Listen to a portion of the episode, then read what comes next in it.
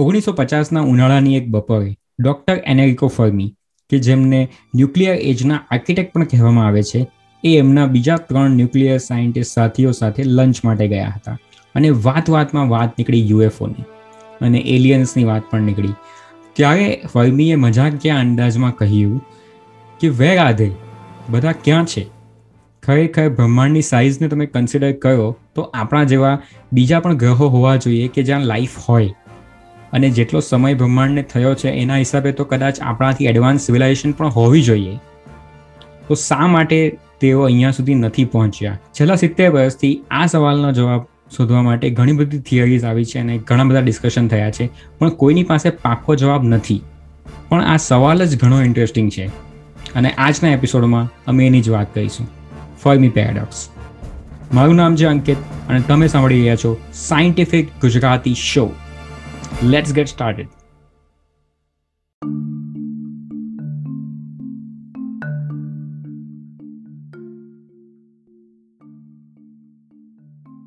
તો યશ આજે આપણે વાત કરવાના છે ફર્મી પેરાડોક્સ વિશે. તને ખબર છે ફર્મી પેરાડોક્સ શું છે?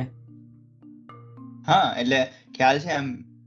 જનરલ ખ્યાલ છે. એકચ્યુઅલી તો છેલ્લા સિત્તેર વર્ષથી આના ઉપર મતલબ ઘણી વાતો થાય છે. એટલે એટલો બધો બી મતલબ કોઈ નવો ટોપિક નથી. પણ તો બી એક વસ્તુ આપણે થોડું બેકમાં જઈને વિચારીએ કે આની અંદર એલિયન્સની વાત થવાની છે. આની અંદર એક્સ્ટ્રા ટેરેસ્ટ્રીયલ મતલબ ટેકનોલોજી સિવિલાઇઝેશન એ બધી વસ્તુઓ વિશે વાત કરવાના છે. અને જેવી રીતે મેં ઇન્ટ્રોમાં કહ્યું તેમ કે જવાબ કોઈની પાસે નથી પણ આપણે સવાલ ઉપર વધારે ડિસ્કસ કરવાના છે. કારણ કે સવાલ ઇન્ટરેસ્ટિંગ છે. એટલે ધ્યાન રાખવું જરૂરી છે. હા ને આમાં થોડી ફિલોસોફિકલ બકલોલી વધારે થવાની છે.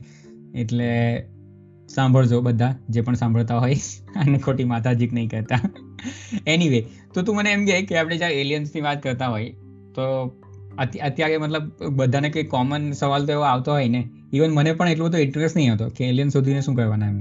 રાઈટ તો અત્યારે જેમ કે આટલા બધા પ્રોબ્લેમ ચાલે છે કોવિડના ઇસ્યુ છે અને ક્લાઇમેટ ચેન્જના ઇસ્યુ છે અને વર્લ્ડ વાઇડ મતલબ હજારો લાખો ઇસ્યુઝ છે. તે બી અલગ અલગ લેવલ ઉપર સોશિયલ પોલિટિકલ સાયન્ટિફિક લેવલ ઉપર કે ઇવન એક મતલબ સિવિલાઇઝેશન ખતમ થઈ જાય ત્યાં સુધીના ઇસ્યુ છે આપણી પાસે. તો ત્યારે સર્ચ ફોર એલિયન્સ તો આ વસ્તુ ઇમ્પોર્ટન્ટ છે કે નહીં? અને છે તો શા માટે છે? તને શું લાગે? મતલબ જસ્ટ યોર ઓપિનિયન એમ. જો, મારા હિસાબે તો છે જેટલી પણ વાતો લોકો કરે છે ફિલોસોફી કરે છે થિયરી બાંધે છે પ્રેક્ટિકલ એક્સપેરિમેન્ટ્સ કરે છે, બધું કંઈક ને કંઈક રીતે ક્યાંક તો યુઝ થાય છે. બરાબર? અત્યારે લાઈક ફર્મ પેરાડોક્સની વાત કરી લઈને તો એની જેટલા પણ એના સ્પેક્યુલેશન્સ થયા અને બધું થયું તો એને પરથી લોકોએ અત્યાર સુધીમાં ખબર નહીં કેટલો ધંધો કર્યો હશે ને બધું. હવે પણ એટલે તને શું લાગે ઇમ્પોર્ટન્ટ છે કે નહીં? એટલે એલિયન્સ ને શોધવું? જો મને તો એમ લાગે કે લોકો ઓબ્ઝર્વેબલ યુનિવર્સની વાત કરે બરાબર? તો it is fine scientific nature ને ક્રેક કરવું જરૂરી છે એટલે આઈ મીન આપણે ઘણું બધું કરી નાખ્યું છે પણ હજુ પણ બિયોન્ડ શું છે એટલે ક્યુરિયોસિટી તો માણસમાં રહેવાની જ છે. તો એ આપણા જે પૃથ્વી પરના માણસો માટે તો એ ક્યુરિયોસિટી છે જ એટલે લોકો એને ક્રેક કરવાની ટ્રાય કરે છે તો ધીસ ઇઝ ફાઇન અને બટ એટલે એની સાથે એ પણ છે કે એકચ્યુઅલી છે ને મને મને એકચ્યુઅલી પહેલા એવું લાગતું હતું કે જે બી આ મતલબ સર્ચિંગ ફોર એલિયન કદાચ કદાચ આપણી લાઈફ ટાઈમમાં નથી મળવાના. અથવા તો જે અત્યારે સર્ચ કરે છે ઇવન કાર્લ સેગનને લઈ લે કાર્લ સેગન ને ફેંક ફ્રેન્ક ડ્રેક કે જેમણે ખરેખર સિસ્ટેમેટ સિસ્ટમેટિકલી એલિયન ના સર્ચ માટે સાયન્ટિફિકલી મતલબ એ લોકોએ એના પાયોનિયર્સ હતા કે એમણે ચાલુ કરેલી સર્ચ લગભગ પચાસ સાઠ વર્ષ પહેલાં. તો પચાસ સાઠ બી નહીં નાઇન્ટીન સિક્સટીઝમાં ચાલુ થયેલું, ને? એટલે લગભગ સિક્સટી સાઠ વર્ષ પહેલાં. રાઈટ તો ત્યારે એ લોકોની લાઈફ ટાઈમ તો લગભગ ખતમ થઈ ગઈ. અને હજુ પણ કોઈ એટલું બધું સિગ્નિફિકન્ટ પ્રોગ્રેસ એમાં નથી થયું. કે મતલબ સિગ્નિફિકન્ટ પ્રોગ્રેસનો મતલબ એ થાય કે કોઈ સાઇન મળી જાય કે કોઈ છે એમ. પણ મને એવું લાગતું હતું કે એના કારણે આ વસ્તુ જે છે તે કદાચ એમ પેલું કેવું કે લોસ્ટ પેલું એના જેવું છે કે આની અંદર કદાચ તમે આખી લાઈફ પણ નાખી દો તો પણ કદાચ નહીં મળે. પણ આ કોવિડ મતલબ પેન્ડેમિક બેઝિકલી અત્યારે જે ચાલે છે ને એમાં મારો પર્સપેક્ટિવ થોડો ચેન્જ થયો એને લઈને. કારણ કે તું વિચાર અત્યારે જે બે હજાર વીસ એકવીસમાં જે તબાહી આપણે જોઈ છે રાઈટ પેન્ડેમિકને લઈને. હવે આ જ વસ્તુ તો કોઈ પાંચ વર્ષ પહેલા તો કોઈને સમજાવતે કે મતલબ હેલ્થ કેર ઇન્ફ્રાસ્ટ્રક્ચર બનાવવામાં કે આવા મતલબ નોવેલ વાયરસીસના રિસર્ચમાં મતલબ પૈસા નાખવા. ને વાયરસીસની વેક્સિન મતલબ વાયરસ કદાચ આવે એના પહેલા આપણે મતલબ ફેલાય એના પહેલા વેક્સિન્સ બનાવી દેવી જોઈએ ફ્યુચરના વાયરસીસ માટે કે પચાસ વર્ષ પછી કદાચ આવી વસ્તુ થઈ શકે તો એના માટે બી આપણે એના સોલ્યુશન અત્યારે બનાવી દેવા જોઈએ. તો એ બધા મને લાગતા મને એવું લાગતું હતું કે આ બધા રિસર્ચ જે છે તે કોઈ દિવસ યુઝ નથી થવાના એમ. ને કદાચ બધાને જ એવું લાગતું હશે ને? પણ બીકોઝ હવે તું વિચાર કર કે આ પેન્ડેમિકને કારણે અત્યારે બાયોલોજીમાં અને મતલબ ફંડ મતલબ ફંડામેન્ટલ રિસર્ચની અંદર કેટલું બધું ફંડિંગ હવે ગયું હશે ને? બીકોઝ હું હોરર જોઈ લીધું એમ. ડેફિનેટલી હા કે એ નહીં કરવાથી મતલબ એટલે અત્યાર સુધી બેઝિકલી જેટલું પણ ઇન્વેસ્ટમેન્ટ એની અંદર થયું હતું એ હા મતલબ જેટલું ફંડિંગ થયું હતું એ બધું ફંડિંગ એ ઇન્વેસ્ટમેન્ટ જ હતું. અને એના કારણે મતલબ એકદમ રેકોર્ડ ટાઈમની અંદર લગભગ એક વર્ષની અંદર વેક્સિન બની ગઈ અને લગભગ ટ્રાયલ થઈને માર્કેટમાં પણ આવી ગઈ એમ. તો એનું ઇન્વેસ્ટમેન્ટ ને એમઆરએનએ ટેકનોલોજીની પણ એનું એના જે આઈડિયાઝ જે છે તે તો નાઇન્ટીન સિક્સટીઝ જે ડિસ્કસ થતા હતા એમ. યસ એટલે એવું પણ નથી કે આ એકદમ જ નવી વસ્તુ છે જે બસ આ બે વર્ષમાં કોઈ ફિગર આઉટ કરી લીધી એમ. હા એટલે એમ ને આ બધી તો લેન્ધી પ્રોસેસ છે. સેમ હા એટલે હવે એ જોતા ખબર નહીં. હા. એટલે એ જોતા મને એવું લાગે કે મતલબ searching for extra terrestrial life is not that મતલબ એવું મતલબ શું કહેવાય બિઝાર નથી. કારણ કારણ કે એવું પોસિબલ છે કે કદાચ કોઈ એક્સ્ટ્રા ટેરેસ્ટ્રીયલ લાઈફ મતલબ મળી શકે અને કદાચ એ આપણા માટે હાર્મફુલ પણ થઈ શકે. એમ. અને નોટ જસ્ટ કે આપણા જેવા જ કોઈક બીજા જે લાઈફ હોય જે એલિયન જેવા હોય કે જે આવીને કંઈક મતલબ જેવું સાયન્સ ફિક્શન મૂવીઝમાં બતાવે એવું એના જેવું નહીં પણ કંઈક બીજું પણ થઈ શકે ને. મતલબ માઇક્રોબિયલ લાઈફ હોય કે ઇવન એલિયન વાયરસીસ પણ હોઈ શકે. શું ખબર? યસ યા એટલે યા એટલે મતલબ જેટલો જે લોકો બી રિસર્ચ કરે છે અને જેટલું બી ફંડિંગ આમાં જાય છે અત્યારે તો જો કે ઘણું ઓછું ફંડિંગ જાય છે એવું મતલબ મેં જોતો હતો થોડા રિપોર્ટ્સમાં પણ તો બી ઇટ્સ ઇમ્પોર્ટન્ટ ઇમ્પોર્ટન્ટ તો છે. મેં એકચ્યુઅલી એની વેબસાઇટ ઉપર જ જોયું એક સંસ્થા છે સેટી કહીને S E search for extra terrestrial હા. યા ઇન્ટેલિજન્સ કે ઇન્સ્ટિટ્યૂટ એવું કંઈક છે. તો એના એનો જ મતલબ વીડિયો હતો કે વાય ઇટ ઇઝ ઇમ્પોર્ટન્ટ તો એમાં એ લોકો એની જ વાત કરતા હતા કે ભલે દુનિયામાં ગમે તેટલી ખરાબ પરિસ્થિતિ ચાલતી હોય ને વોર ચાલતા હોય કે પેન્ડેમિક ચાલતા હોય કે કંઈ પણ ચાલતું હોય, પણ હ્યુમન એક્સપ્લોરેશન હંમેશા ચાલતું જ હતું. મતલબ વર્લ્ડ વોર વનની વાત કરતા હતા કે જ્યારે વર્લ્ડ વોર વન ચાલતું હતું યુરોપમાં તો ત્યારે પણ જે એક વ્યક્તિ જેણે મતલબ નોર્થ પોલ કે સાઉથ પોલ ઉપર જઈને કોન્કર કરેલું નોર્થ કે સાઉથ પોલ મેં ભૂલી ગયો પણ એ એ વસ્તુ ત્યારે પણ લોકોના માટે એટલી જ એક્સાઇટેડ હતી. અને એ બીજું એક્ઝામ્પલ એ પણ આપેલું કે નાઇન્ટીન સિક્સટી નાઇનમાં અમેરિકાની અંદર પોલિટિકલી બહુ બધું વધારે ટર્મોઇલ ચાલતું હતું ને વિયેટનામ વોરને લઈને બહુ બધું મતલબ પબ્લિકની અંદર એ શું કહેવાય ગુસ્સો હતો ગવર્મેન્ટને લઈને. પણ તો બી એમ કહે કે સો બસો વર્ષ પછી જ્યારે લોકો નાઇન્ટીન સિક્સટી નાઇનને યાદ કરશે તો શાના માટે યાદ કરશે? મૂન લેન્ડિંગ હા બીજી કોઈ વસ્તુ યાદ નથી રહેવાની. કે આટલી બધા પ્રોટેસ્ટ થયા હતા એ વર્ષમાં આટલા આટલા મર્ડર થયા હતા કે આટલું આ થયું હતું. પણ એ મૂન લેન્ડિંગ સો વર્ષ પછી પણ લોકો યાદ કરશે કે પહેલી વખત માણસે પગ મૂકેલો હતો ચંદ્ર ઉપર નાઇન્ટીન સિક્સટી નાઇનની અંદર. એટલે હા ને જે રીતનું મતલબ યુનિવર્સનું સ્કેલ છે તો એ જોતા તો મને લાગે કે હા ઇમ્પોર્ટન્ટ છે હવે. જો કે બીજાના બધાના અલગ ઓપિનિયન અલગ અલગ હોઈ શકે અને આપણે એવી વસ્તુ પર વાત કરી શકીએ જેમાં ઓપિનિયન હોઈ શકે. એટલે ઇટ્સ ઇટ્સ મતલબ ઇમ્પોર્ટન્ટ તો છે એમ એટલે ઓકે એનીવે તો આપણે હવે ફર્મી પેરાડોક્સ વિશે વાત કરીએ ફરીથી ટોપિક ઉપર આવી જઈએ. તો ફર્મી પેરાડોક્સ શું છે? હવે એને જો મારે તને એક્સપ્લેન કરવું હોય તો એક એક સિમ્પલ આઈડિયા છે કે જે રીતનું યુનિવર્સનું સ્કેલ છે ને તો એના પ્રમાણે આપણને ખબર છે કે એ જ કે આપણે આપણે જે સૂર્યમાળામાં છે એવી મતલબ billions and billions solar system જે છે એ આપણા મિલ્કી વે ગેલેક્સીમાં છે. બરાબર? તે આપણી ગેલેક્સીમાં છે. અને એવી બીજી મિલિયન્સ મિલિયન્સ અને બિલિયન્સ ગેલેક્સીઓ છે ઓબ્ઝર્વેબલ યુનિવર્સમાં ઓબ્ઝર્વેબલ યુનિવર્સ એટલે કે આપણે પૃથ્વીને સેન્ટરમાં રાખીને જેટલા પણ ટેલિસ્કોપ આપણી પાસે છે સ્પેસમાં કે ગ્રાઉન્ડ ઉપર એ બધાને મતલબ કામે લગાડીને જ્યાં સુધી પણ આપણે પહોંચી શકીએ ને યુઝ કરીને તો એ બધું ઓબ્ઝર્વેબલ યુનિવર્સમાં આવે.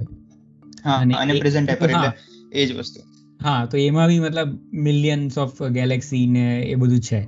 તો હવે એમાં એમાં ઘણા બધા બિલિયન્સ ઓફ સ્ટાર્સ છે અને એ એ બધાની એ બધામાંથી મતલબ એવી ઘણી મતલબ ટ્રિલિયન્સ ઓફ પોસિબિલિટી છે કે ત્યાં પ્લેનેટરી સિસ્ટમ હોય અને એમાંથી કોઈ પ્લેનેટરી સિસ્ટમની અંદર લાઈફ પણ હોઈ શકે એમ. તો આ એક પહેલો ફેક્ટર થયો સ્કેલનો હવે બીજો ફેક્ટર શું છે? પ્રોબેબિલિટીનો હવે ટાઈમને તો કન્સિડર કર. મતલબ જો બિગ બેંગને ઓરિજિન ગણવામાં આવે, તો તો યુનિવર્સ એટલે આપણી જે મિલ્કી વે ગેલેક્સી છે, તો એની, એનું, એની એજ પણ થર્ટીન બિલિયન યરની છે. તેર અબજ વર્ષ. તો હવે ને પૃથ્વીની ઉંમર છે ચાર અબજ વર્ષ, એટલે ફોર બિલિયન યર્સ તો એના એના વચ્ચેનો જે ટાઈમ છે, તેમાં પણ મતલબ એ ઘણું પોટેન્શિયલ હતું કે બીજા પ્લેનેટ્સ કે બીજી જે હેબિટેબલ ઝોન બની શકે. તો જ્યારે આટલો બધો સ્કેલ છે અને આટલી બધી સંભાવના છે તો ત્યારે આપણા કરતાં પણ વધારે ઇન્ટેલિજન્ટ લાઈફ કે અથવા તો આપણા જેવી અથવા તો કોઈ પણ પ્રકારની લાઈફ હોવી જોઈએ. અને એમાંથી એક ફ્રેક્શન ઓફ પર્સન્ટ મતલબ બહુ નાનામાં નાની પર્સન્ટમાં પણ જો કદાચ આ વસ્તુ હોય તો એવી થોડી સિવિલાઇઝેશન તો હોવી જોઈએ કે જે શું કહેવાય ઇન્ટરસ્ટેલર ટ્રાવેલ કરી શકે. અને કદાચ આપણા સુધી પહોંચી શકે અથવા તો એ લોકો સર્ચ કરી શકે બીજી લાઈફ માટે. એ લોકોનામાં એટલો ઇન્ટેલિજન્સ હા યા તો આવું હજુ સુધી કેમ નથી થયું એમ? તો એનો એ એ છે વિરોધાભાસ. હવે આ વિરોધાભાસ કોના માટે છે? એ બી એ બી સમજી શકાય રાઈટ કારણ કે હવે જો જે લોકો એવું માનતા હોય કે એલિયન્સ નથી એના માટે એના માટે કોઈ વિરોધાભાસ નથી રાઈટ કારણ કે નથી એટલે જ તો અત્યાર સુધી નથી પહોંચ્યા નહીં વિરોધાભાસ કોના માટે છે? કે જે લોકો આની અંદર જે લોકોને એક્સપ્લોરેશનમાં ક્યુરિયોસિટી છે તો એમના માટે આ પેરાડોક્સ છે. કારણ કે આટલી બધી સ્કેલ છે અને આટલી બધી સંભાવના છે તો એના હિસાબે તો અત્યાર સુધી આપણને કોઈ કોન્ટેક્ટ કરી લીધેલો હોવો જોઈએ. તો આ જે આ જે આઈડિયા જે છે તો એ આઈડિયા જે છે તે જે ફોર્મી ફોર્મીની જે કન્વર્ઝેશન હતી ઓગણીસો ને પચાસના ઉનાળામાં એ લોકો ક્યાંક લંચ માટે જતા હતા. એમના ઇન્સ્ટિટ્યૂટમાં એ એ ટાઈમ ઉપર એ લોકો ન્યુક્લિયર સાયન્ટિસ્ટ હતા. તો એમની કન્વર્ઝેશનમાંથી આ વસ્તુ આવી કે મતલબ વેગા થઈ એવું, અને ત્યાર પછી કન્ટિન્યુઅસલી ઘણા બધા આના ઉપર હાઇપોથિસિસ બન્યા અને ઘણા બધા લોકોએ આના ઉપર રિસર્ચ કર્યું સિસ્ટમેટિકલી અને સેટીની સ્થાપના પણ ઓગણીસો ને સાઠની આજુબાજુ થઈ. એટલે ઘણા બધા આઈડિયાઝ આપવામાં આવ્યા. કદાચ છે, કદાચ નથી અને કદાચ છે તો આવી રીતે છે, આવી રીતે છે, આવી રીતે છે. અને એના મતલબ એ એ ડિસ્કસ કરવાનું ઘણું ઇન્ટરેસ્ટિંગ છે કે કયા કયા હાઇપોથિસિસ કેમ છે અને એ શા માટે નહીં હોઈ શકે. અને તને ખબર કે આ એકચ્યુઅલી ફર્મી પેરાડોક્સ તરીકે ઓળખાય છે. પણ આ એકચ્યુઅલી એવું Fermi is not like a first person કે જેણે આ વસ્તુ કહી હોય કે વેરાધે એકચ્યુઅલી એક રશિયન સાયન્ટિસ્ટ હતો, જેનું નામ હતું કોન્સ્ટન્ટિન ટેસલ કોસ્કવી હવે રશિયન નામ છે, મેં બુચાઈ કરી નાખ્યું. પણ એ કોન્સ્ટન્ટિન જે હતા, તો એમનો એ આઈડિયા હતો કે આ અત્યાર સુધી આપણ કોઈકે આપણને કોન્ટેક્ટ કરેલો હોવો જોઈએ એમ. અને એ એ સમયે પાછું એક કેવું વિચિત્ર હશે ને કે એણે લગભગ ઓગણીસો ને તેત્રીસમાં આ વાત કહી હતી. અને તે સમયે રેડિયો ટેલિસ્કોપ રેડિયો એસ્ટ્રોનોમી કદાચ હતી કે નહીં હતી મને ખ્યાલ નથી પણ હશે તો પણ કેવું એકદમ નાના લેવલ ઉપર હશે ને? કે આપણે એકચ્યુઅલી એ સિગ્નલને કેપ્ચર નહીં કરી શકીએ જો કોઈ મોકલેલા પણ હોય તો. એક્ઝેક્ટલી મોસ્ટલી રડાર ને બધું ચાલતું હતું એમ. બાકી હા. એટલે એક વસ્તુ હતી. અને બીજી વસ્તુ ઇન્ટરેસ્ટિંગ એ પણ છે કે ફર્મી ફર્મીએ જે વાત કરી હતી તે ઓગણીસો ને પચાસમાં કરેલી રાઈટ અને આપણને ત્યાં ત્યારે એવું એવું ખાલી સ્પેક્યુલેશન હતું કે કદાચ પૃથ્વી જેવા બીજા ગ્રહો પણ હોઈ શકે જેને એક્ઝોપ પ્લેનેટ્સ કહેવામાં આવે રાઈટ પણ અત્યારે ઓગણીસો ને બાણુંમાં તો આપણને કન્ફર્મ પ્રૂફ મળી ગયા અને પછી એવા ઘણા બધા પ્લેનેટ્સ મળ્યા કે જેમાં પોટેન્શિયલ છે લાઈફ હોવાનું. રાઈટ અને હવે એ મતલબ એવિડન્સ એવિડન્સ મળી ગયા આપણને. એટલે જ્યારે ફર્મીએ વાત કરી ત્યારે ખાલી એ સ્પેક્યુલેશન હતું એમ. તો આને જો મતલબ હા એટલે આને જો પ્રોગ્રેસ ગણવામાં આવે તો આપણે મતલબ થોડા થોડી પ્રોગ્રેસ તો કરી છે કે હવે પોસિબિલિટીઝ છે કે કદાચ હોઈ શકે એને આપણે પ્રૂવ પણ કરી શકીએ એમ. રાઈટ તો હા આ જ છે. એટલે પેરાડોક્સ બેઝિકલી એટલા માટે છે કારણ કે જે વસ્તુ હોવી જોઈએ એવું મતલબ એવી સંભાવના છે અને સંભાવના એટલી બધી વધારે છે કે એમાંથી એકાદ કેસ તો સાચો હોવો જોઈએ પણ એ બી નથી યા એટલે અત્યારે તો આપણે એવા કોઈ પ્રૂફ મળ્યા નથી એમ. હમ. એવિડન્સીસ હા ને એવિડન્સ પણ એને એને પણ તું કેટેગરાઇઝ કરી શકે ને. કારણ કે એક એક વસ્તુ તો એવી રીતે થઈ ગઈ કે ધારો કે કોઈ સિવિલાઇઝેશન છે હવે એ લોકોએ ઇન્ટરસ્ટેલર ટ્રાવેલ કરવાનું છે. હવે સપોઝ ધારો કે અત્યારે આપણે વોયેજ વોયેજર વિશે મેં એક એપિસોડ કરેલો હતો રાઈટ એની અંદર મેં કદાચ એવી વસ્તુ વાત કરી હતી કે વોયેજર સૂર્યમાળાની લગભગ બહાર નીકળી ગયું પણ એકચ્યુઅલી નથી નીકળ્યું. એટલે કદાચ મેં થોડી ઘણી ભૂલ કરી હશે એમાં. પણ વોયેજરને એના નજીકનો જે જે સૂર્ય સૂર્યની જે સૌથી નજીકનો તારો જે છે ત્યાં પહોંચતા પણ એને બીજા ત્રીસ ચાલીસ હજાર વર્ષ લાગવાના છે. રાઈટ તો એ હિસાબે તો આપણે કોઈ રોકેટ્સ પણ બનાવીએ તો બીજે આ સૂર્યમાળામાં પણ નહીં પહોંચી શકીએ. મેં ક્યાં કરું ફિર જોબ છોડ દઉં? જેટલું મતલબ અત્યારે ટેકનોલોજી છે. તો કદાચ કોઈ એ ટેકનોલોજી નહીં બનાવી હોય કોઈ જે એલિયન્સ બીજી કોઈ સિવિલાઇઝેશન હોય પણ કદાચ એમણે એવું તો કરી શક્યું હોય ને કે એ લોકોએ ઓટોનોમસ મતલબ રોબોટ્સ બનાવ્યા હોય. અને એ રોબોટ્સ મતલબ પોતે જે શું કહેવાય કે સ્પેસ ક્રાફ્ટને ઓપરેટ કરી શકતા હોય કરી શકતા હોય અને એ ન્યુક્લિયર પાવર હોય તો એ કદાચ જઈ શકે એમ. એવા આપણને કોઈ પ્રોપ્સ પણ નથી મળ્યા. જેટલું પણ ઓબ્ઝર્વ કર્યું છે યુનિવર્સમાં અને બીજી વસ્તુ કે કોઈ બીજા બીજી સૂર્યમાળા અને બીજા જે મિલ્કી વેઝની બીજી ગેલેક્સીને પણ ઓબ્ઝર્વ કરી છે. જેટલું આપણી પાસે ઓબ્ઝર્વેબલ યુનિવર્સમાં ઓબ્ઝર્વ કર્યું છે. તો ત્યાંથી પણ કોઈ પણ જગ્યાએ એવા એવિડન્સ નથી મળ્યા કે ત્યાં કોઈ ટાઈપનું માઇનિંગ થયું હોય. કારણ કે કોઈ પણ એવું છે ઇન્ટેલિજન્ટ સિવિલાઇઝેશન હોય તે શું કરશે? એ એ જે પ્લેનેટ જે છે, એના રિસોર્સિસને યુઝ કરશે ગ્રો કરવા માટે. અને આ એક બહુ ફંડામેન્ટલ પેલું એક સ્કેલ કેવું છે? એનું નામ શું છે? લગભગ કાદાસોવ સ્કેલ કરીને એવું કંઈક છે. કોઈ રશિયન સાયન્ટિસ્ટ હતા, એણે નાઇન્ટીન સિક્સટીઝમાં એક સ્કેલ ડેવલપ કરેલો હતો. તો એના પ્રમાણે જે સિવિલાઇઝેશન જેટલી વધારે એનર્જી એના હોમ પ્લેનેટ અને એના મતલબ આજુબાજુના બીજા જે શું કહેવાય ઓબ્જેક્ટ્સ છે, એમાંથી યુઝ કરી શકે. એ, એટલી એ સિવિલાઇઝેશન એડવાન્સ કરી શકે એમ. રાઈટ તો એને ત્રણ ટાઈપ બતાવી હતી. એક કાર્ડોસો સ્કેલ કહેવાય એને. તો એ ટાઈપ વન ટાઈપ ટુ અને ટાઈપ થ્રી ટાઈપ વનમાં શું છે કે જે હોમ પ્લાનેટ એટલે આપણે અર્થ ઉપર છે, તો અર્થના ધાર કે બધા રિસોર્સિસને આપણે યુઝ કરી લીધા, એકદમ ચૂસીને. તો હવે આપણી પાસે અર્થમાંથી હવે કાઢવા માટે કંઈ નથી, તો આપણે બીજા પ્લાનેટમાં જશું, બાજુના પ્લાનેટમાં કે આપણે મૂનમાંથી જઈને ત્યાં માઇનિંગ કરવાનું ચાલુ કરી દીધું, કે માર્સ ઉપર જઈને માઇનિંગ કરવાનું ચાલુ કર્યું, એ રીતે. રાઈટ તો આપણે હોમ પ્લાનેટને જો કમ્પ્લીટલી એનર્જી એની યુઝ કરવા લાગ્યા તો એ છે ટાઈપ વન સિવિલાઇઝેશન અને પછી એક એમ કરતા કરતા જો આપણે આપણી સૂર્યમાળાના બધા ગ્રહોના બધા ઓબ્જેક્ટને યુઝ કરીને આપણે જો એને બધી એનર્જીને આપણે યુઝ કરવા લાગ્યા તો એ છે ટાઈપ ટુ સિવિલાઇઝેશન અને એ ટાઈપ થ્રી સિવિલાઇઝેશન જે છે તે આખી ગેલેક્સીને મતલબ શું કહે બધી જે સૂર્યમાળા છે ને જેટલા બી ઓબ્જેક્ટ છે તે બધાને પેલું શું કહેવાય કોલોનાઇઝ કરી દેશે અને એ બધી એનર્જીને યુઝ કરવા લાગશે એમ. કભી કભી લગતા હૈ કે અપુની ભગવાન હૈ?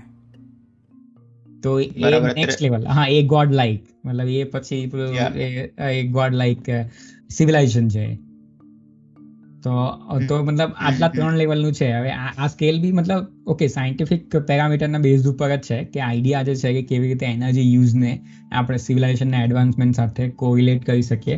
તો એ વસ્તુ તો છે. અને બાય ધ વે આપણો જે અર્થનો અત્યારનો જે આપણો સ્કેલ છે ને તે આપણે ટાઈપ વનની અંદર પોઈન્ટ સેવન થ્રી ઉપર છે. અને બીજા હજુ હજુ બીજા સો દોઢસો વર્ષ બસો વર્ષ કદાચ આપણને લાગશે કે જ્યારે અર્થના બધા રિસોર્સિસના આપણે યુઝ કરી લેશું અને પછી કંઈ બચશે નહીં યુઝ કરવા માટે ત્યારે આપણે ટાઈપ વન બની જશું એમ. જો કે આ બી એક શું કહેવાય એક આયગની જ છે કે જેટલા વધારે એનર્જી આપણે અર્થમાંથી યુઝ કરીએ છીએ એટલું જ આપણે આપણા પોતાના માટે જ મતલબ એને ટોક્સિક બનાવીએ છીએ. તો જ્યારે બધી એનર્જી કદાચ જેટલી પોસિબલ હશે અર્થમાંથી યુઝ કરવી એ બધી આપણે કરી લેશું. તો કદાચ એ અર્થ એટલો બધો ટોક્સિક બની જશે કે પછી આપણા રહેવા માટે જ કંઈ કામ નહીં આવે. એટલે હા મૂવ થવું પડે. એટલે સિવિલાઇઝેશન નો એટલે પેલો જે પહેલો તે કીધો કેટેગરી એનો મતલબ એટલે એનું અરાઉન્ડ એનો એરિયા એ જ હતો કે એમાં પછી સિવિલાઇઝેશન ને મૂવ થવું જ પડે બીજા પ્લેનેટ પર એમ તેમ. કે બીજે ક્યાંક. યા એટલે એકચ્યુઅલી જે છે ને આ બધા કે ત્યાં જ્યારે ફર્મીએ વાત કરી ગયા ત્યાં સુધી તો આ બધી વસ્તુ ખાલી શું કહેવાય કે એક જસ્ટ થોટ હતો કે વેર આર એક સિમ્પલ વસ્તુ. પણ આના ઉપર પછી સિસ્ટમેટિકલી ઘણા બધા લોકોએ કામ કર્યું. જેમ કે પહેલું કામ હતું એ ફ્રેન્ક ડ્રેકનું હતું. મેં આગળ વાત કરી ને? કે કાર્લ સેગન ને ફ્રેન્ક ડ્રેક એ સેટી એ લોકોએ હા એ મતલબ ફાઉન્ડિંગ મેમ્બર ટાઈપ હતા. રાઈટ તો ફ્રેન્ક ડ્રેકે નાઇન્ટીન સિક્સટી વનમાં એક ઇક્વેશન આપેલું હતું જેનું નામ હતું ડ્રેક ઇક્વેશન હા. એ ખબર છે તને ડ્રેક ઇક્વેશન શું છે? આઈ રિમેમ્બર આઈ રિમેમ્બર એક એક નંબર ઓફ નંબર આપે છે કંઈક એક્સ્ટ્રા ટેરેસ્ટ્રિયલ રિલેશન યા હા. યા એટલે ઇક્વેશન છે n ઇક્વલ ટુ પછી something something something into something something something એટલે મતલબ ટોટલ એવા સાત પેરામીટર છે તો એ બધાને મલ્ટીપ્લાય કરીને એકબીજા સાથે તો તને એન મળશે. ને એન શું છે? એ છે કે કેટલી નંબર ઓફ એડવાન્સ સિવિલાઇઝેશન છે. એટલે મતલબ એડવાન્સ સિવિલાઇઝેશન ગુજરાતીમાં શું કહેવાય? સમાજ. મતલબ સિવિલાઇઝેશન એ સમાજ જ થાય ને? હા વસાહત. માનવ વસાહત. માનવ વસાહત તો નહીં માનવ થોડી કહેવાય હવે એ તો કોઈ પણ હોઈ શકે. હા. તો યા એટલે એ ફેંગ ડ્રેકે આ ઇક્વેશન આવેલું હતું. બરાબર. અને ફેંગ ડ્રેક પાછો બહુ જીનિયસ માણસ હતો. મેં પેલી વાળી ડોક્યુમેન્ટરી જોતો હતો ને તો એની અંદર જ્યારે એનું મેન્શન થયું ને એકચ્યુઅલી જે ગોલ્ડન ડિસ્ક જે છે ને વોયેજરમાં લાગેલી તો એ પણ એનું એનું આખું લગભગ ક્રિએશન એને જ કર્યું હતું ટેકનિકલી તો એને એના કોલિગ્સની વચ્ચે એની એવી મતલબ શું કે એમ રેપ્યુટેશન હતી કે એની પાસે મતલબ થોમસ લાઈક એડિસન અને આલ્બર્ટ આઇન્સ્ટાઈનનું મતલબ એમ કમ્બાઈન બ્રેઇન છે. કે થિયોરિટિકલી પણ એટલું જ બ્રિલિયન્ટલી વિચારી શકે અને પ્રેક્ટિકલી પણ એટલું જ બ્રિલિયન્ટલી એને એક્ઝિક્યુટ કરી શકે એમ. હા તો એનું મતલબ આ ઇક્વેશન હતું. એમાં ટોટલ સાત પેરામીટર છે. રાઈટ તે પેરામીટર ચાલુ ક્યાંથી થાય? એક તો પહેલા તો કે જ્યારથી મતલબ બ્રહ્માંડની શરૂઆત થઈ તો ત્યારથી તારાને બનવામાં કેટલો ટાઈમ લાગે? રાઈટ તો એ હા એટલે પહેલું પહેલી વસ્તુ ત્યાંથી ચાલુ થાય કે કેટલા તારાઓ બન્યા હશે. રાઈટ એ વસ્તુ આપણે એને કેલ્ક્યુલેશન થઈ શકે. ત્યાર પછી બીજી વસ્તુ આવે કે એવા કેટલા તારા પાસે પ્લેનેટરી સિસ્ટમ છે. એટલે કે ગ્રહમાળા છે. કારણ કે બધા તારા પાસે નથી હોતું. તો ત્યાં હવે એવું છે કે જેટલા પણ ગ્રહમાળા છે તેમાંથી કેટલા હેબિટેબલ ઝોન હોઈ શકે. રાઈટ અને એમાં હેબિટેબલ ઝોનમાં એવા કેટલા અર્થ જેવા પ્લેનેટ છે એ પછીનો પેરામીટર અને એના પછીના પેરામીટરમાં એવું કે હવે પ્લેનેટ છે તો એમાં લાઈફ ખરેખર ડેવલપ થઈ છે કે નથી થઈ? અને થઈ હોય તો એમાં પછી એવા બીજા કેટલા પ્લેનેટ કે જેની અંદર એ લાઈફ જે છે તે ઇવોલ્યુશનના ફેઝમાં જઈને ટેકનોલોજી ડેવલપ કરવા લાગી. પોતાની લાઈફને આજુબાજુના રિસોર્સિસને યુઝ કરીને. એમાંથી ને હવે પછી છેલ્લો પેરામીટર પાછો એ આવે કે એવી કેટલી સિવિલાઇઝેશન છે એમાંથી કે એ લોકોએ એ વસ્તુ અચીવ કરી લીધી કે હવે બીજા પ્લેનેટ ઉપર જાય છે કે બીજા ગ્રહો ઉપર જાય છે. અને છેલ્લો ફેક્ટર છે એલ એલ એટલે કે લેન્થ એ કેટલા કેટલા સમયથી એ લોકો કરે છે. તો હવે આ પહેલા પહેલા બે ત્રણ ફેક્ટર જે છે ને તે તો થઈ શકે. એટલે અત્યાર સુધી આપણને ખબર પડી ગઈ છે કે કેટલ- કે તારાને બનતા કેટલો ટાઈમ લાગે કેટલા તારા પાસે પ્લેનેટરી સિસ્ટમ છે અને એ પ્લેનેટરી સિસ્ટમમાં કેટલા ગ્રહો એવા હેબિટેબલ ઝોન હોઈ શકે. એને એક્ઝો પ્લેનેટનું રિસર્ચ જે ચાલે છે ને તો એમાં આ વસ્તુ અત્યારે ફૂલ ફ્લેજેટલી આપણને ખબર છે. પણ એના પછીના પેરામીટર જે છે ને તે બધા સ્પેક્યુલેટિવ છે. કે એમાં બધા પોતપોતાના નંબર પ્લગ કરે છે અલગ અલગ પેરામીટરને યુઝ કરીને. તો જ્યારે પહેલી મિટિંગ થયેલી ને આ લોકોની સેટિંગ સેટિંગ માટે, તો એ પહેલી મિટિંગમાં માઇક શું કહેવાય ફ્રેન્ક ડ્રેક અને કાર્લ સેગન એ બંને આંકડો આપેલો કે આ એન જે છે, એ કેટલી સિવિલાઇઝેશન એવી હોઈ શકે, એ કદાચ દસ હજારથી લઈને હંડ્રેડ મિલિયન સુધી હોઈ શકે એમ. અને બાકીના જે સાયન્ટિસ્ટ હતા એ બધા એવું, મતલબ માન્યું કે કદાચ એ લેસ ધેન વન હોઈ શકે. લેસ ધેન વન એટલે તો મતલબ ખાલી આપણે જ છે. બાકી બીજું કંઈ નથી. હા એટલે તે એમાંથી પછી આઈડિયા ડેવલપ થયો ગ્રેટ ફિલ્ટર્સનો કે કદાચ મતલબ એવું ફિલ્ટર હોઈ શકે કે એ બધી મતલબ જે વસ્તુ આપણે જેની લાઈફ અર્થ ઉપર ડેવલપ થઈ છે એ કદાચ રેર હોઈ શકે. મતલબ એક્સ્ટ્રીમલી રેર તું સમજી ગયો? કે મતલબ સપોઝ કે કોઈ પ્લેનેટ છે પ્લેનેટ એક્સ વાય ઝી હવે એ પ્લેનેટ ઉપર બધું જેવું આપણા પ્લેનેટ જેવું જ છે. રાઈટ કે ત્યાં પાણી બી છે ત્યાં ઓક્સિજન નાઇટ્રોજન હાઇડ્રોજન બધું મતલબ મિક્સચર પણ બરાબર છે. તો પણ એક જે લાઈફ જે છે એ કોમ્પ્લેક્સ લાઈફને ફોર્મ થતા અને એની ઇવોલ્વ થવાનું જે પ્રોસેસ છે તે કદાચ બહુ રેર છે. જેમ કે કે હા જેમ કે મતલબ એક કોષી સજીવમાંથી મતલબ બે કોષી સજીવ બને પછી એ લોકો મલ્ટીપ્લાય થાય મલ્ટી કોષી સજીવ બને. અને જે રીતે ધારો કે ડાયનોસોર હતા બરાબર. તો એ તો કેટલા મિલિયન્સ યર પહેલા હતા ને? તો એટલે અર્થ ઉપર લાઈફ તો મતલબ માણસના એક્ઝિસ્ટન્સ પહેલા બી ઘણી પહેલા ડેવલપ થઈ ગઈ હતી. અને એ એક્સટિંગ પણ થઈ ગઈ. અને આપણે ને ફરીથી ત્યાંથી મતલબ લાઈફ ઇવોલ્યુશન થઈને આવી. તો આમાંથી વિચાર કર કે આમાંથી ખાલી એક એક હોમોસેપિયન સેપિયન્સ એટલે કે આપણે. તો એ જ સક્સેસફુલ થયા કોઈ ટેકનોલોજીને ડેવલપ કરવા માટે. બરાબર. કોઈક એક રોકેટ બનાવવા માટે કોઈક એક સ્પેસશિપ બનાવવા માટે કે જે એટલીસ્ટ નજીકના જે સેટેલાઇટ છે મતલબ ચંદ્ર ઉપર જઈ શક્યું અને ત્યાં પગ રાખી શક્યું એમ. આપણે વસ્તુ અચીવ પણ આપણે આ વસ્તુ અચીવ કરી લીધી. એ વસ્તુ ધારો કે કોઈ કીડીઓ હોય તેને શું લેવા દેવા એની સાથે?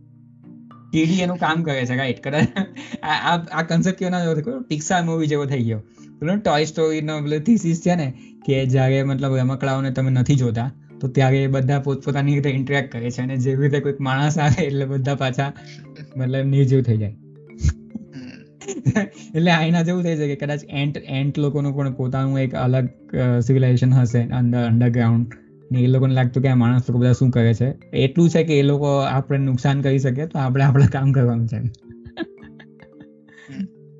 ये बड़ी अच्छी बात कही आप હા એટલે આ એક આઈડિયા છે કે ઝૂ ઝૂ ટાઈપનો આઈડિયા છે કે કદાચ એલિયન્સ જે છે તે આપણા કરતા એટલા બધા એડવાન્સ છે કે આપણે એ ફિલ્ટર ક્રોસ નથી કરી શક્યા હજુ સુધી અને એ લોકો કદાચ આપણને કીડા મકોડાની જેમ જોતા હશે કે એ લોકોને એ લોકોનું કામ કરવા દેવા આપણે શું છે એમ એ પણ હોઈ શકે હાઇપોથેસિસ છે જ હા એને ઝૂ ઝૂ હાઇપોથેસિસ કહેવાય. એ actually one of the first hypothesis હતો. મેં પેલા પેલાની વાત નહીં કહી કોન્સ્ટન્ટ કોન્સ્ટન્ટિન જેણે નાઇન્ટીન નાઇન્ટી થ્રીમાં પહેલી ફર્મી કરતા પણ પહેલાં જેણે એક્સપ્લેન કરેલું આ વસ્તુ. તો એનો જ હાઇપોથેસિસ હતો હા. કે આ કદાચ ઝૂ હાઇપોથેસિસ એવું કે એ લોકો જોતા હશે કે હા હશે આપણે શું એમ. એકચ્યુઅલી આપણે બીજા એપિસોડમાં ડિસ્કસ કરીશું કે આવા કયા કયા હાઇપોથેસિસ છે. અને એ બધા હાઇપોથિસિસ મતલબ કદાચ સાચા નહીં પણ હોઈ શકે અને હોઈ પણ શકે. એની બધી વસ્તુ અત્યારે સ્પેક્યુલેટિવ મોડમાં ચાલે છે. કોઈ વસ્તુ કઈ ખબર નથી.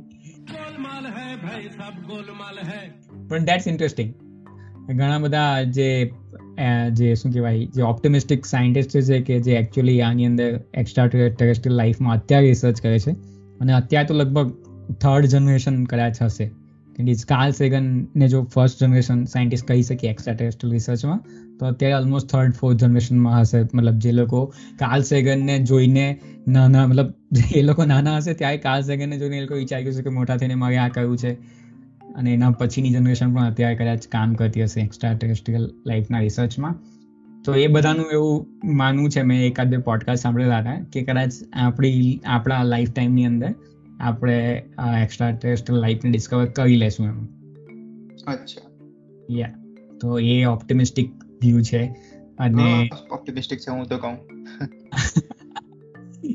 પણ એકચ્યુઅલી ઘણા બધા રીઝન બી છે એની પાછળ. એટલે મતલબ મારો કહેવાનો મતલબ એ જ છે કે મારું આમાં કોઈ પોઈન્ટ નથી કે મતલબ મેં ઓપ્ટિમિસ્ટિક છું કે મેં પેસિમિસ્ટિક છું. મારો પોઈન્ટ એ જ છે કે જેટલા ઓપ્ટિમિસ્ટિક લોકો છે તે કયા કયા પોઈન્ટના હિસાબે કયા કયા એવિડન્સના હિસાબે પોતાનો પોઈન્ટ રાખે છે અને જે લોકો પેસિમિસ્ટિક છે એ કયા કયા પોઈન્ટના હિસાબે પોતાનો પોઈન્ટ રાખે છે. તો મારું મતલબ મને એમાં જ ખાલી મજા આવે છે કે આ લોકોના આ પોઈન્ટ્સ છે ઓકે મે બી આ હોઈ શકે એમ. અને આ લોકોના આ પોઈન્ટ છે મે બી આ હોઈ શકે. અને લેટ સી હા આમાં સાઈડ લઈને કહ્યું શું છે તારે એમ? કદાચ હા જેવી રીતે પેન્ડેમિક છે પાંચ વર્ષ પહેલા કોઈ વાત કરતું હશે કે પેન્ડેમિક કદાચ આવશે આવશે આવશે તો એને કોઈ લોકો કહેતું હશે કે ના એવું કઈ નથી આવવાનું એમ. રાઈટ એટલે એવું નહીં થઈ શકે એમ. એવું કોઈક માનતું હશે કોઈ સાયન્ટિસ્ટ કે વોટ એવર તો ત્યારે એ વસ્તુ શું રેલેવન્ટ હતું? પણ જ્યારે અત્યારે હવે વસ્તુ છે અને એના કારણે આપણને આટલું બધું નુકસાન થયું છે તો હવે આ વસ્તુ કોઈ ડિનાયેબલ નથી એમ. તો એ જ રીતનું છે ને કે કદાચ કાલે ઉઠીને એલિયન્સ આવી ગયા. તો શું આપણે બધા જોવાના છે ને? ન્યૂઝ આવશે કદાચ કે કદાચ કોઈ એક્ઝો પ્લાનેટ ઉપર લાઈફ દેખાય એમ રાઈટ તો એ બી તો ન્યૂઝ આપણને બધાને મળવાની છે ને? આપણે કદાચ આ પોડકાસ્ટમાં ડિસ્કસ કરશું કે શું કઈ કઈ ડિટેલ છે. મજા આવશે. હા એટલે મતલબ એવું છે કે જે લોકો ઓપ્ટિમિસ્ટિક છે એ લોકો માને છે કે આપણી લાઈફ ટાઈમમાં એ વસ્તુ ખબર પડી જશે એમ. પણ એનીવે આ બધી વસ્તુ તો સ્પેક્યુલેટિવ જ છે. અને એમના રીઝન છે ને તે ઘણા ઇન્ટરેસ્ટિંગ એકચ્યુઅલી છે. કારણ કે શું હતું કે તું વિચાર કર કે ત્રણસો ચારસો વર્ષ પહેલા ત્રણસો ચારસો વર્ષ પહેલા બી શું હવે ખાલી એક થિયોરિટિકલી જો વાસ્કો દા ગામા ક્યારે આવેલો સમજી ગયો સમજી ગયો. હા હા. હા રાઈટ તો હવે એ એ સમયે જ્યારે એણે ઇન્ડિયા ડિસ્કવર કરી ગયું ઘણા બધા લોકો એવું પણ કહેતા હશે નહીં કદાચ એ બધું કોઈ એવી તો કોઈ જગ્યા છે જ નહીં એમ. અથવા તો એને ઇન્ડિયા આવીને જોયું કાલિકટમાં તો એને લાગ્યું કે આખા ઇન્ડિયામાં આવું જ છે. પણ આપણા અહીંયા તો કેવું કે દરેક સ્ટેટ મતલબ એ સમયે તો આપણું કન્ટ્રી પણ ક્યાં એક મતલબ યુનિફાઈડ કન્ટ્રી હતું. ત્યારે તો બધા સ્ટેટ હતા ને હા. ને એ બધાની અલગ અલગ બોર્ડર હતી અલગ અલગ કલ્ચર લઈને લોકો પોતાનું અલગ અલગ. થોડું એક ઇન્ટરનલ મતલબ આપણા બધાનું કલ્ચરલ બેકગ્રાઉન્ડ સેમ હતું. પણ તો પણ ડિફરન્ટ એના શું કે એસ્પેક્ટ પણ ઘણા અલગ અલગ હતા એમ. હા એટલે એ રીતનું છે કે એટલે જે લોકો ઓપ્ટિમિસ્ટિક છે ને એની આર્ગ્યુમેન્ટ હોય છે. મેં ઘણા બધી જગ્યાએ આ સાંભળ્યું છે. એ લોકોનું કેવું એવું છે કે હજુ તો આપણને પચાસ સાઠ વર્ષ જ થયા છે. એકચ્યુઅલી મતલબ સાયન્ટિફિકલી શોધતા.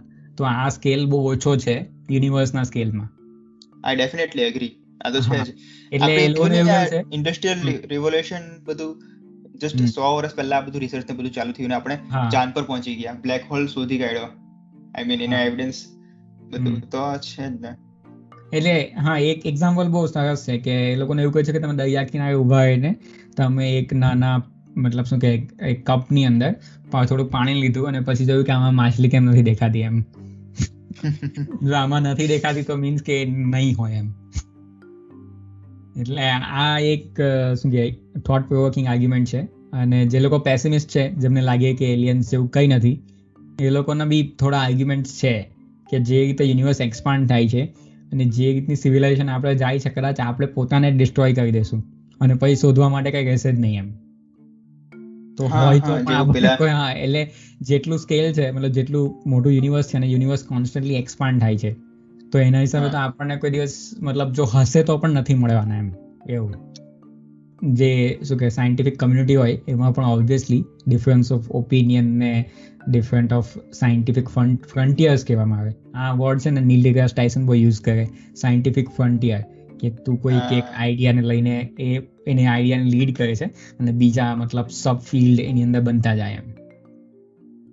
જેમ કે જેમ કે અત્યારે આ વસ્તુ છે પાછી. કે અત્યારે જો એક્ઝો પ્લેનેટનું રિસર્ચ જે છે તે એક ફૂલ ફ્લેજેડ મતલબ એસ્ટ્રોનોમિકલ સબ ફિલ્ડ છે રાઈટ નાઇન્ટીન નાઇન્ટી ટુ પહેલા કદાચ નહીં હતું. જેવી રીતે અત્યારે ગ્રેવિટેશનલ વેવનું રિસર્ચ જે છે તે હવે મતલબ એમ શું કહેવાય કે એક બહુ શું કે એમ કોન્ક્રીટ કોન્ક્રીટ કયો વર્ડ યુઝ કરવો જોઈએ એના માટે? મતલબ એસ્ટાબ્લિશ્ડ નામ કહી શકાય કે એક સબ ફિલ્ડ છે. Because of detection first detection જે થયું એના કારણે. એના પહેલા એવું હતું કે કરતા હતા લોકો કદાચ થતે તો ઠીક છે એમ. એવું ને કદાચ ડિસ્કવરી નહીં થતે ડિટેક્શન નહીં થતે તો આપણને ખબર બી નહીં પડતે ને કે આવું કોઈ કરે છે. મને નહીં ખબર હતી. મને પણ લાગ્યો વિશે કઈ ખ્યાલ નહીં હતો. હા કઈ ખબર નહીં હતી. એટલે લોકો રિસર્ચ કરતા હતા પણ જ્યારે એકચ્યુઅલી એ લોકોએ બ્રેક થ્રુ અચીવ કરી લીધું ત્યારે ખબર પડી એમ. હા એક પોડકાસ્ટની અંદર વાત ચાલતી હતી કે આ સેટીનું જે ફંડિંગ જે છે ને તે કોન્સ્ટન્ટલી ઓછું થતું ગયું. કાલ સેકન્ડના ગયા પછી. તો એક અત્યારે કોઈ રશિયન બિલિયનર છે. તો એણે લગભગ કંઈક અમુક ફિફ્ટી કે હંડ્રેડ મિલિયનનું કોઈક બજેટ મતલબ એને ફંડિંગ આપેલું છે. પ્રાઇવેટ ફંડિંગ એક્સ્ટ્રા ટેરેસ્ટ્રિયલ લાઈફના સર્ચ માટે. એનું નામ છે પ્રોજેક્ટ બ્રેક થ્રુ નહીં પ્રોજેક્ટ બ્રેક થ્રુ નહીં. Break through listen break through listen હા. એટલે એક છે. મને ખ્યાલ નથી પણ અત્યારે જેમ્સ વેબ ટેલિસ્કોપ એક છે ને કે જે અત્યારે બહુ ચર્ચામાં છે એનું મતલબ આ બે હજાર વીસમાં લેન્ડ થવાનું હતું પછી કેન્સલ થઈ ગયું બે હજાર એકવીસમાં થવાનું હતું થઈ ગયું આજ કેન્સલ થઈ ગયું હવે નવેમ્બરની ડેટ છે તો જેમ્સ વેબ ટેલિસ્કોપ બી જવાનું છે સ્પેસમાં તો એ લગભગ ઘણું પાવરફુલ છે હબલ કરતા. તો એમાં ઘણી આશા છે કે જો એ જેમ્સ વેબ ટેલિસ્કોપ જે છે તે ખરેખર આપણને એવિડન્સ પ્રોવાઈડ કરી શકે એક્સ્ટ્રા ટેરેસ્ટ્રિયલ લાઈફના બરાબર. તો મતલબ એટલું બધું બી શું કે હવે હવે મને પહેલા એવું લાગતું હતું જેવું તે મને કીધું ને કે આ કદાચ બહુ વધારે ઓપ્ટિમિસ્ટિક છે પણ હવે લાગી કે કદાચ નહીં પણ હોઈ શકે. ને શું તું વિચાર કર કે નવેમ્બરમાં જેમ્સ વેબ ટેલિસ્કોપ લોન્ચ થયું અને કદાચ એ જ્યારે ફૂલ્લી ઓપરેટ કરતું થઈ ગયું બરાબર. ને એક વર્ષમાં અને એનું એટલું પાવરફુલ છે ને અત્યારે જેટલા પણ ટેલિસ્કોપ છે સ્પેસમાં એનાથી વધારે તો એ પાવરફુલ છે. તો કદાચ એક પોસિબિલિટી હોઈ શકે. કે જેટલું જેટલા લોકો આના ઉપર રિસર્ચ કરતા હોય એ લોકો ઓલરેડી એવા ઝોન ડિસાઇડ કરી દીધા હોય કે આ ઝોનમાં કદાચ પોસિબિલિટી હોઈ શકે. તો અહીંયા જોઈએ એમ. આ ઝોનમાં હોઈ શકે. અને એવા ઝોન કદાચ હા કદાચ દેખાઈ ગયા તો કોઈ ચાલતા એમ. હા. એટલે દેખાઈ ગયા એટલે મીન્સ કે આ લોકો નેરો ડાઉન સર્ચ કરે ને એ લોકોને ખબર આપણે આમાં આપણે ખ્યાલ આવે કે ચલ આ વસ્તુ છે આ ટ્રાય કરી લીધું પણ આ પોસિબિલિટી અત્યારે આ સ્પેક્યુલેશન ખોટું પડ્યું. તો ચલ આ તો નથી જ. એટલે નેરો ડાઉન કરતા જાય એમ. હા. એટલે ચાન્સ છે. જે કદાચ મતલબ જેમ્સ વેલ ટેલિસ્કોપ ગયું સ્પેસમાં અને પછી ખબર પડી ગઈ કે મતલબ આપણે એટલે એનાથી કદાચ જે એરિયા સુધી આપણે પહેલા નહીં પહોંચી શક્યા હતા તે હવે ક્લિયરલી આપણે પહોંચી ગયા અને કદાચ ત્યાં એવિડન્સ મળી ગયા એમ. યા એટલે આ વસ્તુ થઈ શકે. અને બીજો બીજી વસ્તુ તો જે ડિસ્કસ નથી કરી આપણે એ છે ટાઈમ જેમ કે માર્સ ઉપર કદાચ સિવિલાઇઝેશન હોઈ શકે અને એ ડિસ્ટ્રોઇડ થઈ ગઈ. કારણ કે કારણ કે એવું દરેકની ડેડલાઇન હોય છે ને. મેં એક વસ્તુ કહેવાનું ભૂલી ગયો, પણ જે થર્ડ થર્ડ લેવલની જે વાત હતી ને, પેલું કાર્ડોસોફ સ્કેલની અંદર કે ટાઈપ થ્રી સિવિલાઇઝેશન જે હોય, તે આખા મતલબ એના જે શું કહેવાય ગેલેક્સીને કોલોનાઇઝ કરી નાખે. તો એ ક્યારે કોલોનાઇઝ કરી શકે? જ્યારે એ જે સિવિલાઇઝેશન જે છે, તેના ઈચ એન્ડ ઇન્ડિવિજ્યુઅલ જે પર્સન પર્સન અથવા વોટ એવર જે એલિયન ઇન્ડિવિજ્યુઅલ હોય, તો એ એની લાઈફ ટાઈમ એક હજાર યરની થઈ જાય તો. મતલબ આપણી અત્યારે એવરેજ લાઈફ ટાઈમ કેટલી કહેવાય? મતલબ આખી વર્લ્ડની કન્સિડર કરીએ તો સાઠ સિત્તેરની આજુબાજુ બી નીકળશે. પણ આપણે હંડ્રેડ ગણી શકીએ ને કે હંડ્રેડ જીવી શકે માણસ. એવી પોસિબિલિટી છે.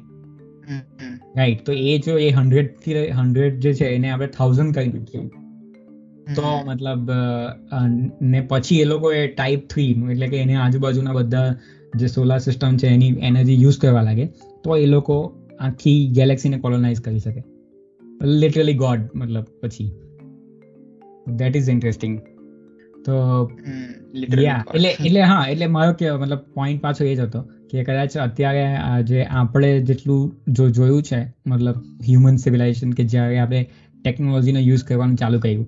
હવે તું આગને એક ટેકનોલોજી કહી શકે અથવા તો શું કે વ્હીલ જે ચક્ર આપણે બનાવ્યું એની ટેકનોલોજી અથવા તો ફાર્મિંગ ફાર્મિંગ ને કે હન્ટિંગ ને ટેકનોલોજી આપણે કહીએ હા એટલે એને જો ટેકનોલોજી કહીએ તો એ બધી વસ્તુ પણ થોડા મિલિયન યર પહેલા જ થઈ છે. બરાબર. અને અર્થની પોતાની એજ જે છે તે ચાર બિલિયન યરની છે. બરાબર. અને one thousand million equal to one billion તો આપણે પેલું કે આપણે પેલું કાર્લ સેગરને એક કેલેન્ડર બનાવેલું હતું ને કે જો યુનિવર્સની શરૂઆત જાન્યુઆરી ફર્સ્ટે થાય. અને અત્યારે આપણે થર્ટી ફર્સ્ટ ડિસેમ્બર ઉપર હોઈએ તો આપણે લગભગ હજુ પાંચ એવું એક બહુ સરસ સ્કેલ છે કે આપણે હજુ ખાલી આપણું જે છે તે ખાલી થોડા સેકન્ડનું જ છે હા તો કદાચ હા તો હવે આપણે એ રીતે ગણીએ કે જાન્યુઆરીથી ચાલુ થઈ હોય તો વચ્ચે મે જૂન એપ્રિલ મે માં બી કોઈ સિલેશન બની ગઈ હશે ને? ને કદાચ ઓક્ટોબર આવતા ડિસ્ટ્રોય બી થઈ ગયા આપણને ખબર જ નહીં પડે. હા એટલે એ રીતનું છે. અથવા તો બીજી બીજી પોસિબિલિટી એ છે કે કદાચ અત્યારે જ ચાલુ થયું છે અને આપણે જ પહેલાં છે. અને આપણે જ કદાચ મતલબ જો કદાચ જો અર્થને સસ્ટેન કરી શક્યા અને એક હજાર યર સુધી જીવી શકે બધા લોકો તો કદાચ આપણે આપણે જ મતલબ શું કહેવાય કે બીજા ગ્રહોને કોલોનાઇઝ કરશું અને પછી ઇવેન્ચ્યુઅલી સોલર સિસ્ટમને ગેલેક્સીને કરી શકું એટલે આપણે એટલે મતલબ આપણા પછીની જનરેશનની જનરેશનની જનરેશન એમ. ઓફકોર્સ મતલબ હ્યુમન્સ હોમોસેપિયન્સ લોકો યા કે જે એના પછી એડવાન્સ બનશે એ લોકો હા એટલે આ ઘણું ઇન્ટરેસ્ટિંગ છે. તો આજના એપિસોડમાં આટલું જ રાખીએ. આમાં વાત કરશું બીજા એપિસોડમાં કે બીજા હાઇપોથિસિસ કયા છે. સો મળીએ નવા એપિસોડમાં નવી વાતો સાથે.